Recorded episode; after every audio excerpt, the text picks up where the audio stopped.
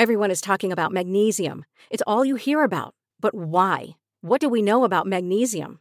Well, magnesium is the number one mineral that 75% of Americans are deficient in. If you are a woman over 35, magnesium will help you rediscover balance, energy, and vitality. Magnesium supports more than 300 enzymatic reactions in your body, including those involved in hormonal balance. From functional medicine doctors to mental well-being and female hormone experts, we all know that magnesium is the one mineral to improve all aspects of well-being and health. But which one? Magnesium Breakthrough from Bioptimizers, the trusted choice recommended by leading experts, with 7 best-absorbed forms of magnesium to ensure your body receives the support it needs for overall well-being. Go to bioptimizers.com/balance today and use code BALANCE10 for 10% off. Support your journey to wellness at bioptimizers.com/balance. Magnesium Breakthrough from Bioptimizers, your foundation to optimal health and vitality. Hello and welcome to that was wrong. Wake up, San Francisco. Welcome to your weekly therapy podcast, a podcast where we talk about pop culture through the lens of mental health. My name is Tell Williams, pre-K teacher and therapist. My name is Anne Marie DiPietro, psychiatric nurse practitioner. I love that. And you were talking about how it's Nurse Practitioners Week. Yes. And I was super excited about this. Me too. But there was confusion because I was like, I know that Nurses Week is in May because that's kind of around the time that Teacher Appreciation Week is. It is. And then you informed me that nurse practitioners and nurses aren't the same thing. No, not exactly. I mean, we still celebrate Nurses Week because we're nurses also. Yeah. But Nurse Practitioner Week celebrates us by ourselves. I love that. So what is a nurse practitioner? So a nurse practitioner is a registered nurse that goes back to school to get an advanced degree.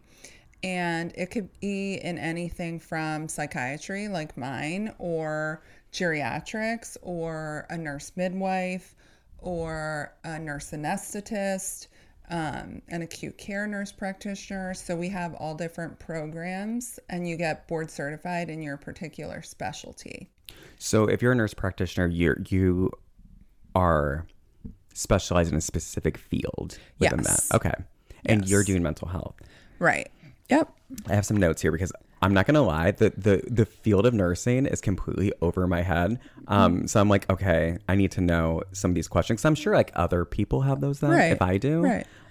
Which is kind of ironic though, because teachers and nurses share so many similarities, right? I feel like... Yes. Like, and also like, there's so many nurses I talk to that are like, I don't know how teachers do it, and vice versa. And I'm like, I feel like there's just such an appreciation on both sides of it. That I'm like, thank you for everything you do. Our bladders. Oh my gosh. Right. Like you can't go to the bathroom and then the nurse helps take care of you not being able to go to the bathroom. Sure. Okay. So like, because I like when I was asking, like, I don't really, again, knew that there's a difference between a nurse practitioner and a nurse. Is there like, a TV show or like a movie that has a nurse practitioner in it? Yeah. So on, I think it's either Netflix or Hulu, Virgin River is about a nurse practitioner that moves out to like a rural area. And she's a nurse practitioner that works with a physician there. It's probably like the most accurate portrayal of a nurse practitioner.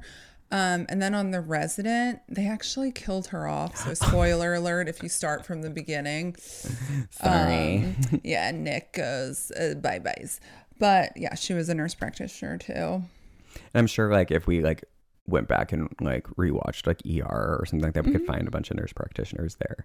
I think that's so interesting. Like I'm glad that like you've told me this because I was like, oh, I guess I didn't realize that, you know, and they're both different and both like widely needed. You know what I mean? Like sure. I feel like there's like not like one over the other. That's like we need all. I mean, nurse practitioners can't function without nurses. It's the amount of respect I have for registered nurses. I could never. Yeah. I knew from when I got out of school, like I could never. They are like teachers to me. Right. Like I just can't. And we were like, I think too, we were talking about like something that we've talked about for a while because this kind of like, again blew my mind because I didn't know there was the difference is like you prescribe medication.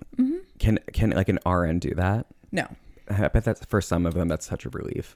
Yeah, I'm sure it is. Yeah. I mean, especially in light of the stimulant crisis. But right.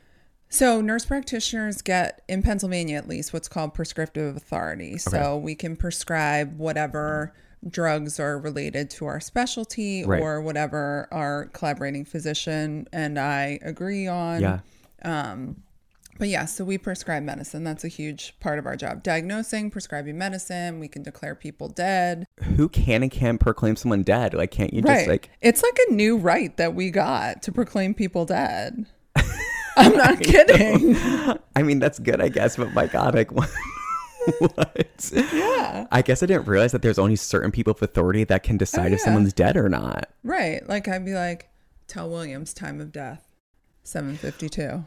I guess this is a good thing, right? Because if we're talking back to like the 1700s, like barbers were doing that. Right. So I guess we should put some people. I mean, people were that. Yeah. That maybe this is how we stop burying people alive. Right. Right. I mean, you don't want to declare someone dead that ain't dead. Right.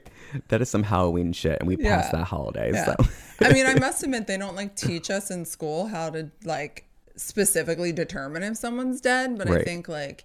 You know, rationally, we like check if they're breathing and shit. So. Right. Oh my God. So one of the common things I hear, like we share a wall, like our offices touch.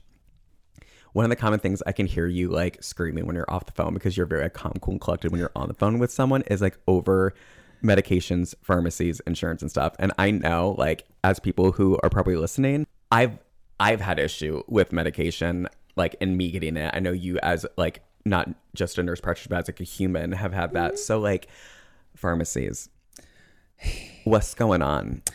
So I want to preface this by saying I know that pharmacies are in a ridiculously dire shortage of pharmacists and pharmacy techs. Like in the notes on my e-prescribing, like I'll write like nice notes to the pharmacist, like keep up the good work. You guys are always so great to me. You're doing great, blah, blah. Yeah. I mean, I'm honest. The ones that like don't do that, you don't get a compliment from me, but I try not to be too mean. You know, pharmacies and prescribers have to work together to some extent, but we don't really work great together. There's a lot of like putting blame on prescribers if you can't get a med and like not explaining to the patient what's going on. So then I get like nasty texts or emails from patients like, the pharmacy said they contacted you 42 and a half times and you haven't responded. Right. And I'm like, first of all, it's not 1972, so I don't take like 38 faxes from CVS in a day. Right. Like, it took me 3 years to get CVS to stop faxing me refill requests. Shut up. Faxing? Yes. No. I pay per fax. Okay. So if CVS would send me an influx of pharmacy requests, I could be paying like upwards of $10 a day, you know, like who has time to go through that? The other day I was like freaking out because I was waiting for a prescription to come. Mm-hmm. I've had so many issues with the pharmacy, but I was waiting for a prescription to come and I was like, okay, where is it? Where has it been? And I went to go pick it up and it gave me a prescription for when I had kidney stones last summer. I'm like, ma'am, I'm here for ADHD medication, not that's what I'm saying. You know, Tamsulosin or whatever it was. And I was so frustrated. But then, and I think I've told you about this because I was so furious when it happened. But like, I would say like a year ago or so, and we're gonna get into it later about ADHD medication, like why you can't just like not take it.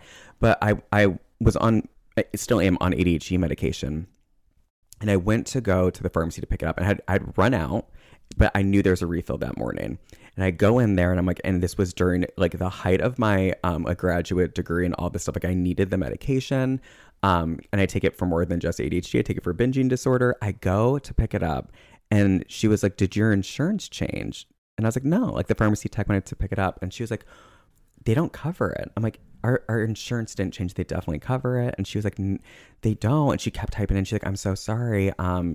You know, so like, obviously you don't want it today. I'm like, oh, I need it today. It's not if I want it or not. Like I won't, like I have to have it. Like I see a therapist. It's a full holistic approach, but a huge component of that is medication.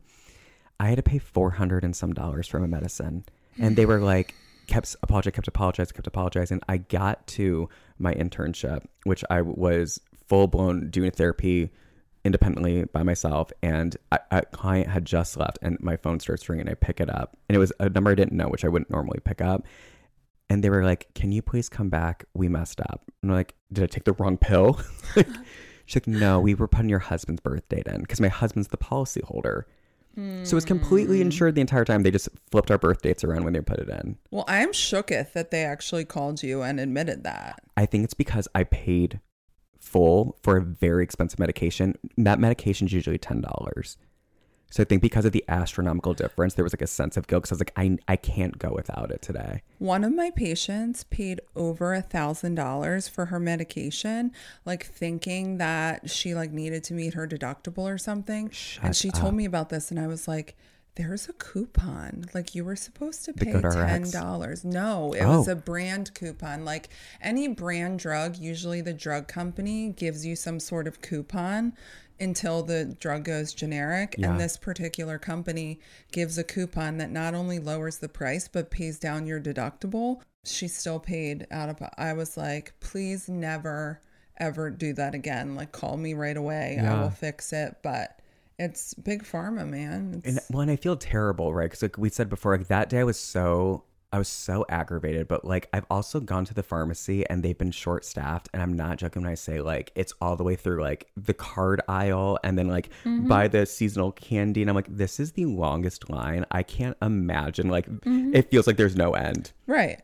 Right. I mean, my pharmacy, I'm like, I prescribe to my own pharmacy a lot, like for other patients. And like sometimes if I call about one of my scripts, I like accidentally press the prescriber line because I'm like so used to doing that. So on the voicemail, I'll be like, hi, this is Anne Marie DiPietro, nurse practitioner, but this is actually about myself. I'm sorry I accidentally pressed this button, but like, please don't hate me. But they're always like so sweet. Yeah. But you know, there's floater pharmacists that like it's not their resident pharmacy, and a lot of times that causes a lot of trouble too. So you can like kind of like they have like traveling doctors and nurses, so they have traveling pharmacists. Yeah, my ex-girlfriend was a floater. That's amazing. Yeah, I mean not her at all, but yeah, she wasn't. But the job is The job sounds great. The job minus the human. Yeah. So like. There are some systemic issues with the pharmacy, right? Like one, like, baby, don't call me, don't beat me if you got to reach me, because the amount of text messages I have gotten from them. The text messages are, tell them about the text message I hate the most. The pre-authorization. Mm-hmm. You tried to explain to me before we started, because I was like, well, I don't think we need to explain to people pre-authorization, but I don't even know what it means. Like, so two things happen. One, you go to the pharmacy and the pharmacist will say, oh, your insurance company doesn't cover this medicine. Right. So then the patient comes back to me and they're like, oh, Anne Marie, this medication's not covered. And I'm like, no. Your insurance company doesn't cover it right now, but I can do an authorization to get them to pay for it. That's scenario one. Scenario two is the patient gets a text message that says, we are contacting your doctor for an alternative prescription for, say, Vyvanse, right? Viva la Vyvanse. And so Vyvanse is generic, so this is like RIP to the good old days, but... what that would mean is the pharmacy would be contacting me basically saying that the Vyvanse isn't covered. Do you want to use a generic alternative? No, I don't. Because if I wanted to use a generic alternative, I would have prescribed a generic alternative, because this isn't my first rodeo and I'm pretty aware of the generic alternative stimulants. So thank you, CVS. But the patient has no idea what that even means, right? So that text now... during the stimulant crisis has also become either the insurance company doesn't cover it, the pharmacy doesn't have it in stock, like it's stuck in like Timbuktu for the next 850 years. Like no one knows what that means, you know, like it's so regardless, it's a huge problem. The biggest problem though is the prior authorization. So a prior authorization means that your insurance company doesn't cover it unless a provider provides the insurance company with rationale for why they should cover it. Which is so wild to me because they aren't the a lot of times the person that's saying like no to it isn't, they don't have the full story, full background, and they're not a physician or a nurse practitioner or anyone that should be saying no. Well, right. I mean, usually girlfriend is like, you know, not going to school for that. Like girlfriend went for criminal justice and now she's working for the insurance company. 100%. Like by all means, sister, I understand. Like, let's help you get a job with the FBI, but this isn't Law and Order episode. No. You know, we don't need this investigated. No. We need this person to be medicated, honey. Right. So here's the process. The provider fills out a prior authorization. So like in my case, I do my own prior auths because I have a private practice. Right. In most larger practices, they either have admin staff that do it or like registered nurses that do it. Right. And I give all the sympathy to all of those humans. 100%. Truly, I do. Back in my day, like before there was an online service, we literally used to have to fill out a paper form and fax it to the insurance company. So like I would develop all sorts of systems. Like I'd fill out a form for my staff and then like they'd be able to fill stuff in, and we had this binder of all the forms. But now it's a little more uniform because at least there's like an electronic way to submit it. What is up with medical and faxes? My God. We love the fax. Apparently. Like FAX for EVA. No, like, thank you. Hard pass. The fax. Like sometimes I get, mine's electronic, so it'll be like, faxage, you've received a 69-page fax. And I'm like, that just cost me $15. Ugh. No. Stop faxing me, please. Yeah. Oh, the best is I get these faxes now from CVS like, Judy Sue got a flu shot. I don't give a flying fuck that Judy flew.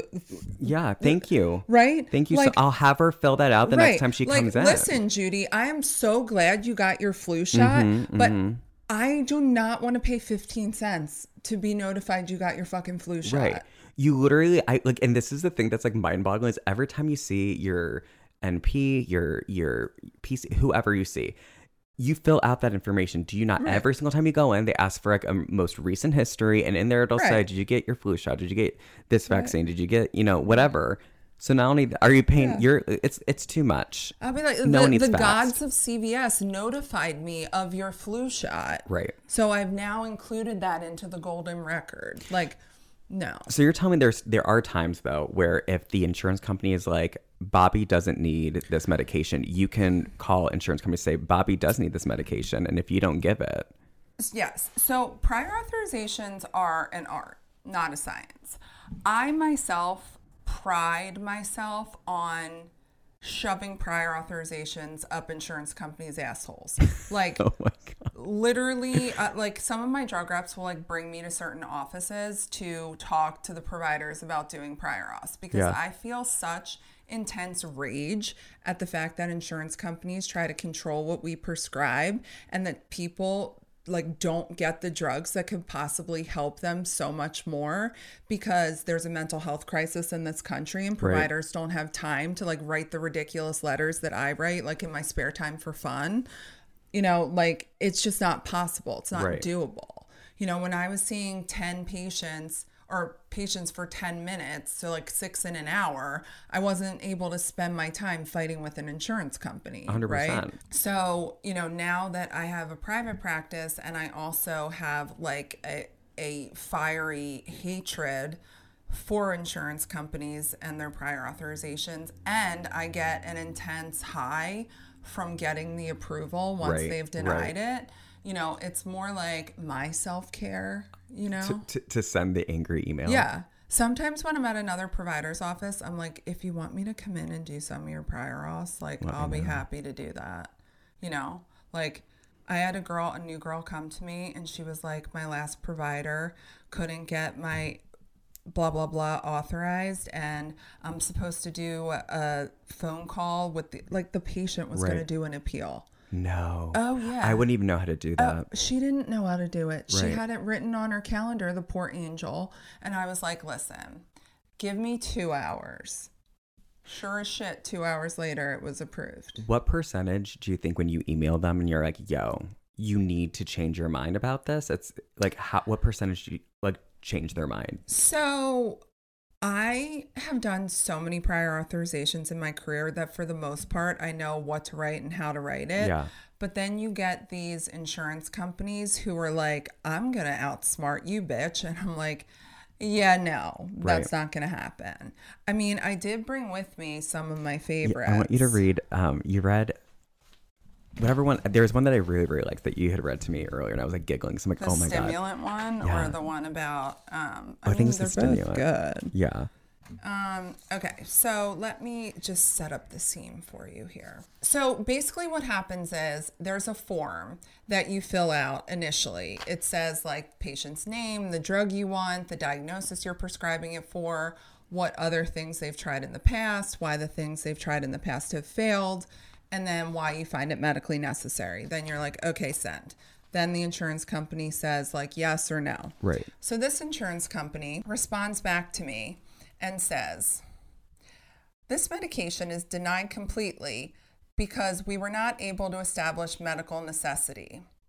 This medication must be approved for the treatment of your condition. We can't approve the request because the drug is not approved for the treatment of ADHD in adult patients 18 years of age and older. Now, please note that the drug is approved for ADHD in patients under 18. Right. Okay? So that's the first level of ridiculousness. And usually it's like the opposite, right? Like if there was a drug that was like for adults, they might have a little bit more leeway of saying like a kid shouldn't get it. But correct. Other way, it's like it's going to do way, I would assume, I don't know, I'm not a doctor or a nurse, would do less harm for an adult than a kid. Right. But the point is the insurance company doesn't give a flying shit about that. It's not about that, 100%. Which hopefully you'll hear in my letter. Yeah. So the original one got denied. Now, so I also refuse to participate in appeals or peer-to-peers because that's a waste of my time. Yeah. I don't have time to sit on the phone. I don't have time to do an appeal. So I just keep resubmitting the same prior auth.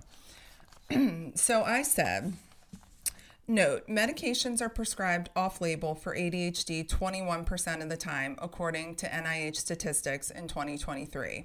It is unlikely that ABC Insurance Company is denying 21% of medications based on FDA indication. If an individual has failed all medications with an FDA indication, is that person supposed to go without medication because they were denied something that is common in standard practice 21% of the time and with every other insurance company? That causes a huge treatment deficit and likely decompensation in a patient for whom I determined the drug I prescribed was clinically appropriate and medically necessary. If this were the off-label use of a generic, aka low-cost medication, this would not even have necessitated an approval. Therefore, it is not really a matter of the lack of FDA indication here, as you so state in the denial. It is because I am requesting a brand, aka more expensive, drug, and the fact that it is not FDA approved for ADHD is a very convenient denial reason which is selectively applied. The purpose of a prior authorization is to establish medical necessity and the reason why the requested drug is necessary over the formulary alternatives. I am the prescriber, and the prescriber should be the one making the clinical decision for off-label prescribing, not the insurance company.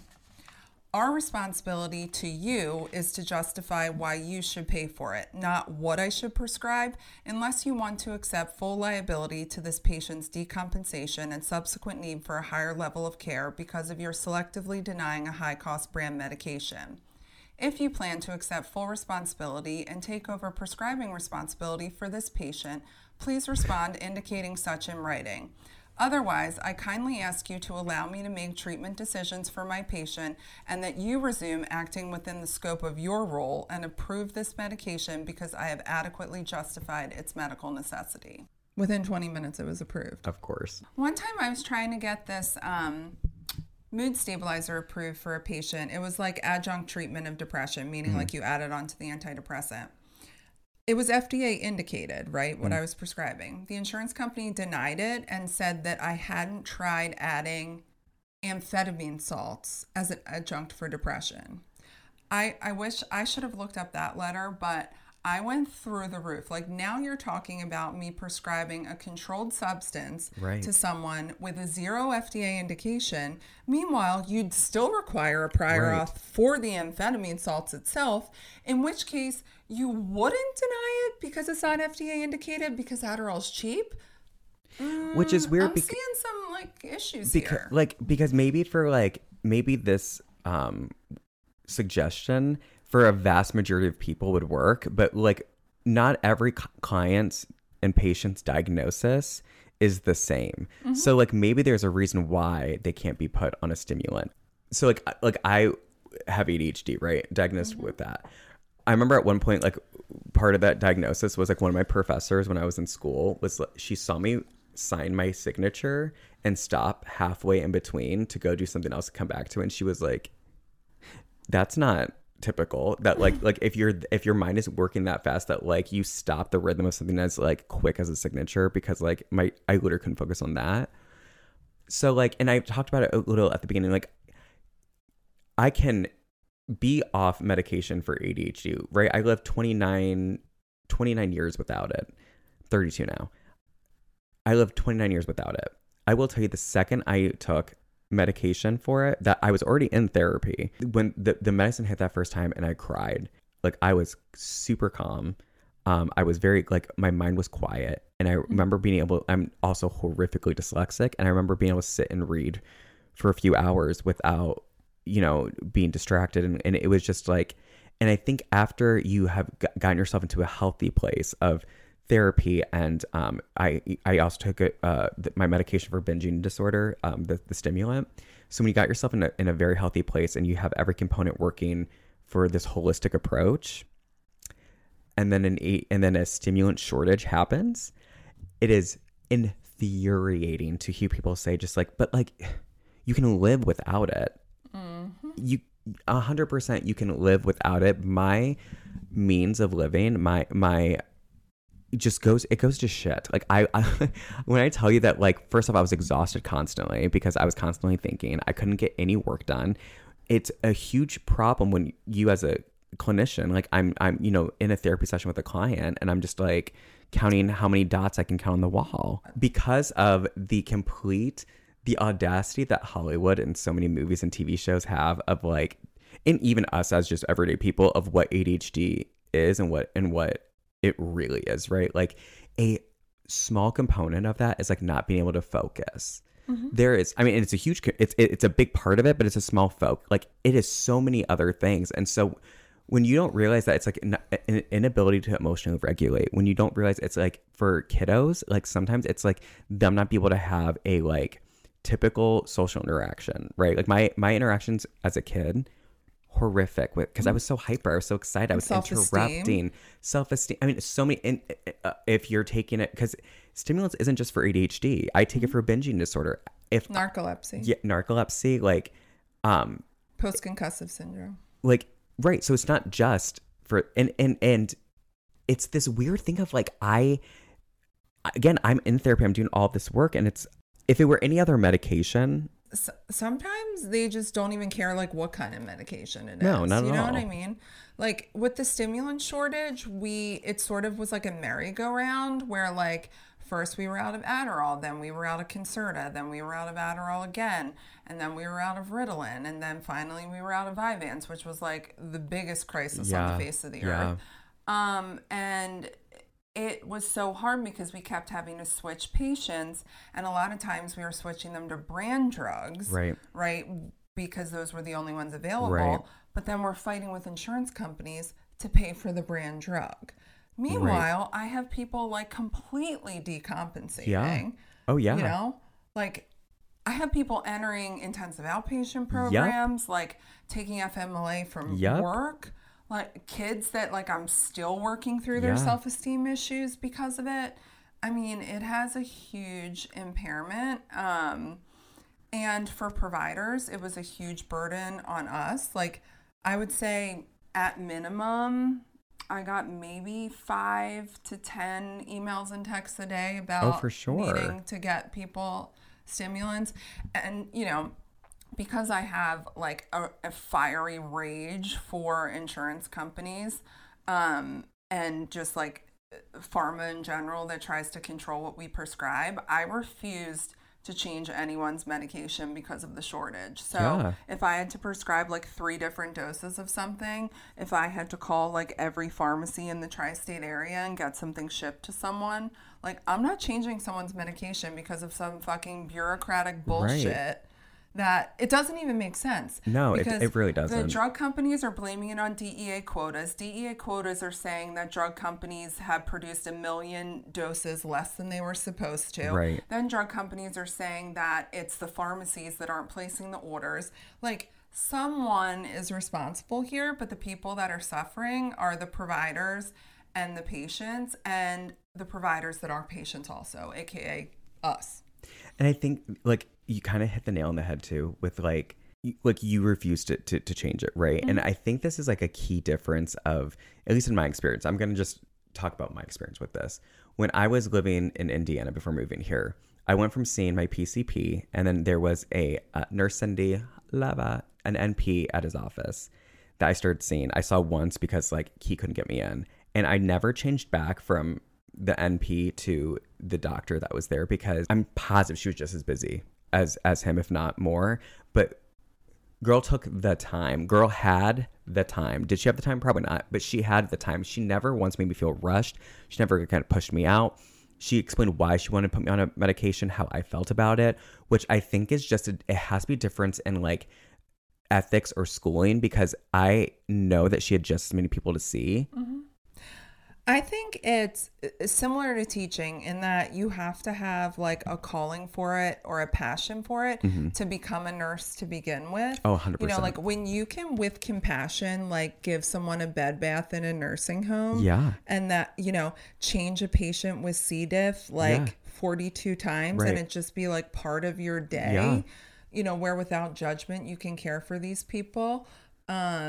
Then when you become a nurse practitioner, you have this foundation of just like being non-judgmental, compassionate, caring, putting yourself aside to take care of other people.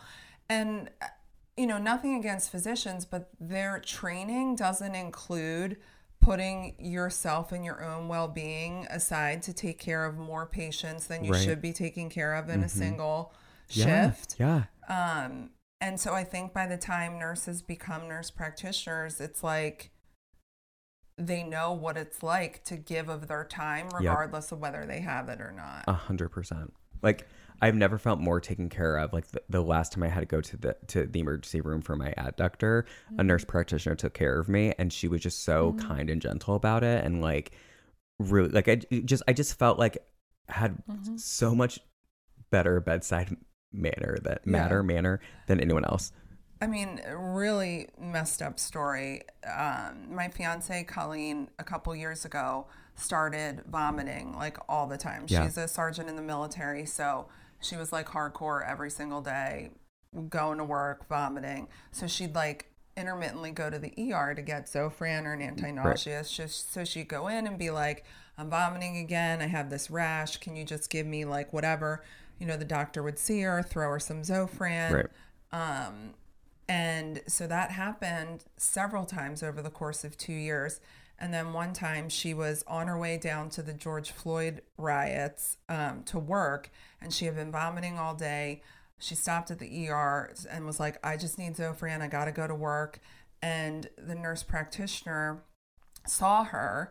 And then the nurse was like, yeah, they're going to give you Zofran and let you leave. And then the nurse practitioner came in like at the last minute and was like, I'm going to order a CAT scan. And of course, Colleen was like, no, I got to go to work, blah, blah, blah, you know.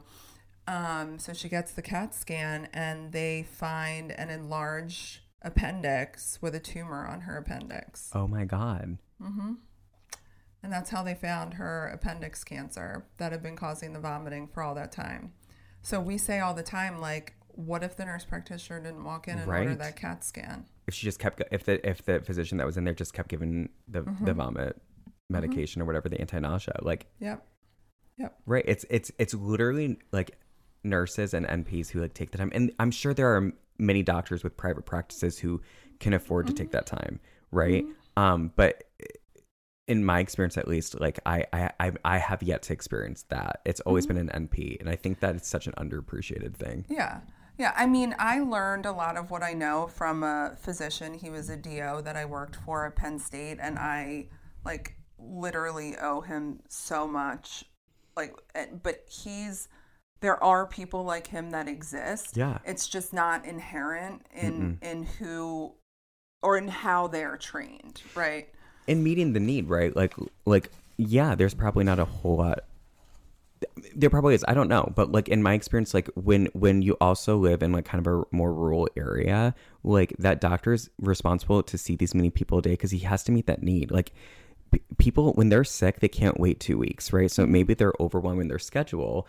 But then like, I mean, I've told you before, when I was 17 years old, I was misdiagnosed with bipolar disorder because I had to get to the doctor. And when they got me in, it wasn't like a let's take, 45 minutes to an hour to really talk about this. And even then, that is not enough time. Like when I was doing community health and they told me I needed to come up with a diagnosis and an action plan and all that stuff within an hour, like that is way too much. Mm-hmm. But he didn't even have an hour. He had like 10 minutes and diagnosed me with bipolar disorder. And I found out years later, we're talking 13, 14 years later, that wasn't the diagnosis.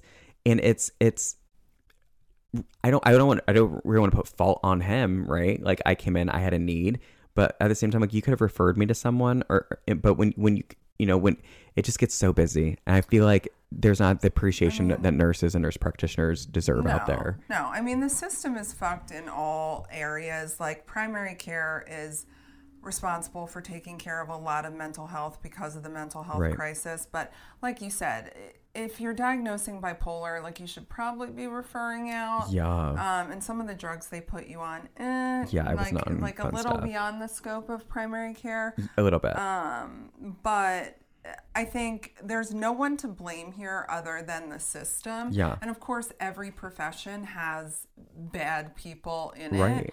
But the only thing I can reliably tell you has literally zero benefit and is rooted in pure evil, fiery hell is the prior authorization.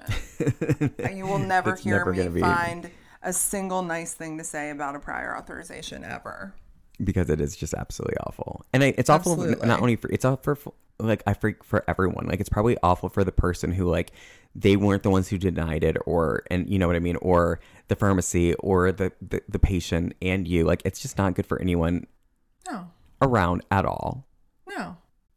It's hell. No, I've had people almost hospitalized because they couldn't get their medication. Right. And we're not talking about just stimulants. We're talking about like stimulants, which is an example of that. Like bipolar medication. Yeah, it's like every medication out there. It's like when I was on bipolar medication, even though I wasn't, like the need for it, right? Also because you're like on a mood stabilizer, right? So like to not be on that, it seriously just feels like a bus hit you. It feels awful. God. It feels so bad. I mean, I have a whole like folder of letters that I've written that we could probably do like multiple episodes to share. But you should on our social media we should post some, like we'll obviously block the stuff out, but like I mean, I really enjoyed doing dramatic readings of my prior auth. Sometimes when I'm giving talks, I talk for a few pharmaceutical companies and a genetic testing company. We always end up talking about prior auths because it's like the bane of our existence, like as providers. And so we'll be like, all right, let's take a pre-K pause and read a prior auth that Anne Marie wrote this week. And then I'll read it and, we'll all have a little chuckle and they'll copy and paste it into their next prior auth, and then it's like, we're coming for you. Do they reuse it? Is there like, now there's got to be like a formula of like how to do it. For sure. It's just, again, just absolutely wild that we even have to get to that point. Mm-hmm. Like it would make more sense to me if there was a medical health professional there that had to know it. But even then, they don't know the entire medical history of this person. Like I am bored certified in this.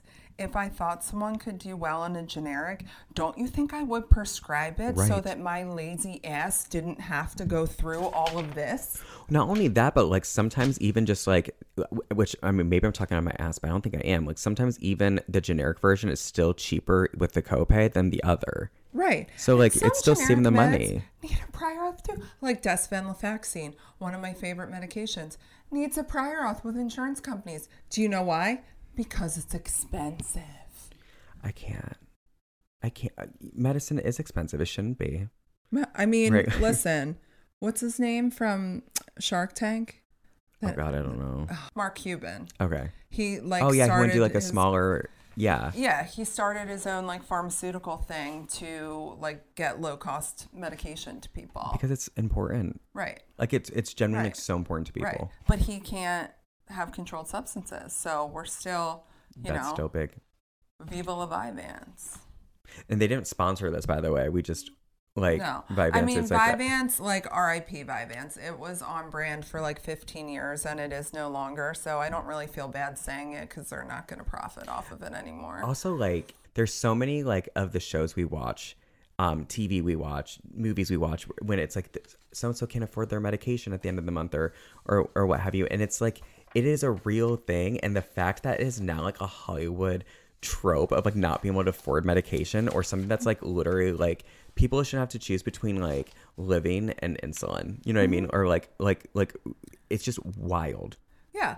The one other letter that I have here, I'll just summarize it, but the insurance company denied a mood stabilizer because they said that it wasn't an FDA-approved diagnosis or an FDA-approved dose, right? Now, a lot of providers might read that and be like, oh, okay. Well, meanwhile, I'm a medical consultant for the company. Right. So I know every single study that was done and every FDA indication that came out because I was trained on every single one. Right. It was 100% approved at that dose for that diagnosis. In fact, it was the first FDA approval that they got. So are we now trying to gaslight people and hope that they don't realize it? Right. So that was a very strongly worded letter, but it just, it does. Like, I remember, when I was put on bipolar medication that I didn't need, I had tried to tell my doctor for years and years and years, like, I just feel like I have a weird relationship with food. Like, I don't know what it is. And I was binge eating. And so then they put me on a medication. I think it's called like Symbyax or something like that. And I had gained 40 to 50 pounds in a single month. And then I was even more depressed than I was prior because it was like, I literally would like feel woozy or like nauseous walking up a flight of stairs, and I was like a dancer, so I'd be like, go dance like some hardcore ballet stuff, but like I just like I couldn't breathe. And I remember being like, I'm gonna throw up at all times. I mean, the most difficult part about that is like we're doing patients a disservice by not providing education. Right. So Symbyax is a combination of olanzapine and fluoxetine. Yeah. An antidepressant and an antipsychotic. Olanzapine is a fantastic antipsychotic for what it's designed to do. Yeah. However, it causes insane amounts of weight gain in most people. Yeah. Now, I will say there are people that can tolerate it without weight gain, and those people are like not #me. Winning because it's a great drug. I had a doctor say to me the other day, well... if it's working, like, isn't it like a trade-off, like the weight gain? And I was like, sir, I'm not trying to give patients type 2 diabetes so that they don't hurt themselves or other people. Like, we can do better. And it's not even like, there are people out there that are just like bigger. And that's, the issue was, it was the rapid weight gain. It wasn't like, the danger. Right. If I had gained weight in the course of a year or two, like that's very different than a month, and like it like, and it wasn't like, there are people that are much heavier than I am that can run marathons and times I could only dream of.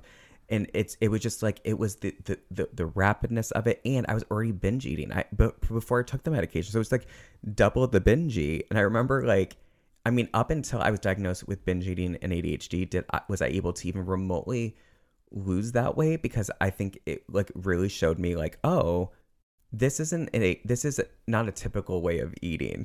But there was, I mean, my God, I remember my doctor being like, well, you're just not like looking at different medications, all this we can take. And I was like, no, insurance didn't cover any of it. Like I when I first started taking the medication, we were really confused and concerned if they would even cover my medication that I took was Vyvanse, because it also works for binge eating and ADHD. And so it's just wild. It's wild that someone was going to have to sit there and do the work to get that approved so I could function as a human being. You know, in addition to that, I feel very strongly about treating ADHD, and I think the insurance companies, the stimulant shortage, this like fear of abuse, just leads to underprescribing. Yeah. You know, and the shortage got blamed on us increasing the prescribing for ADHD, like as if we're giving people medication that don't need it. We're definitely like one of, I think everyone thinks in the US it's like above, but we're one of the countries that diagnose ADHD at a much lower rate than other people. Yeah. And we know that undiagnosed ADHD in individuals over the age of 12 increases their risk of substance use. Yep. We know that individuals with untreated ADHD have higher mortality and morbidity rates. And ultimately, you know, when we're looking at the increase in stimulant prescribing, we need to look at the increase in people who access mental health services during the pandemic. And I think that's a huge thing too, is like so many people saw therapists and saw mental health physicians and practitioners for the first time ever because we could no longer run away from the problems, right? We were stuck there. You know, I've said this to you. I say this to almost all my clients when we talk about trauma and dealing with it. And I got this from my therapist, so I can't even. But, you know, trauma is like we are driving a, school bus full of children down a very, very busy highway, right? And there's no chance to turn off, but all of the kids are screaming in the back. So we can't address the kids screaming in the back because we got to just full force ahead, 80 miles an hour down a highway. And sometimes when things like a pandemic happens or we move or whatever, we see an exit, we can take that exit. So the pandemic was the exit. We can pull over that bus to a safe spot, and then we can deal with the screaming kids in the back. Mm-hmm. The pandemic, everyone's bus stopped. Mm-hmm. And so people couldn't keep themselves busy, keep themselves going forward anymore. And we had to start dealing with the screaming kids. So of course, you're going to have people specifically with mental illness, right? Because we tend to take care of our physical health before our mental health. Mm-hmm. Go get, seen for the first time. And I think this is something that is huge to me, is like whenever someone asks me like, where do you go? Or where do you, I tell them like, who can diagnose, right? Like go to a mental health nurse practitioner, like go to these people that can do it, because like you waiting in line for your PCP who may at the end of the day not even feel comfortable diagnosing you because it's a whole different realm, mental health. Like, my God, we need to like give it up and like give all the accolades for nurses and NPs, because like they're the backbone right now. Yeah. I mean, Nurse Practitioner Week I'm glad that we have a week that we can celebrate nurse practitioners and, our contributions to healthcare, because a lot of times we are not recognized. 100%. We're called mid-level prescribers or providers or assistants or whatever it may be, but there are nurse practitioners that are changing things that change people's lives every day. If there was one thing you wanted people to know like about being a nurse practitioner, what it means to be a nurse practitioner, to like put the like cherry on the episode, like what do you want people to know? That's difficult, but I think for nurse practitioners, we are driven by our desire to care for other people, so that what drives us, probably similar to teachers, is when you have patients that do well, or like patients like Colleen that are probably alive solely because of the nurse practitioner in the ER, or like some of my kids that are graduating with a 4.0 when they weren't going to school their entire freshman year. Or, the woman that her voice is her whole life and has gone the last 3 months without hearing a single voice. Like, that's what drives us. And I'm sure for, like, an acute care nurse practitioner who saves someone during a code, I think that's what fulfills us. And that compassion, and knowing that our compassion matters to other people. For those of you who might be watching us on some form of like social media, I want to hear a good story about a time a nurse practitioner did something kind or I don't know, in Colin's case, like saved your life, right? Yeah. All right. Leave down your best nurse practitioner stories, and we will see you next week. Yes, and happy Nurse Practitioner Week.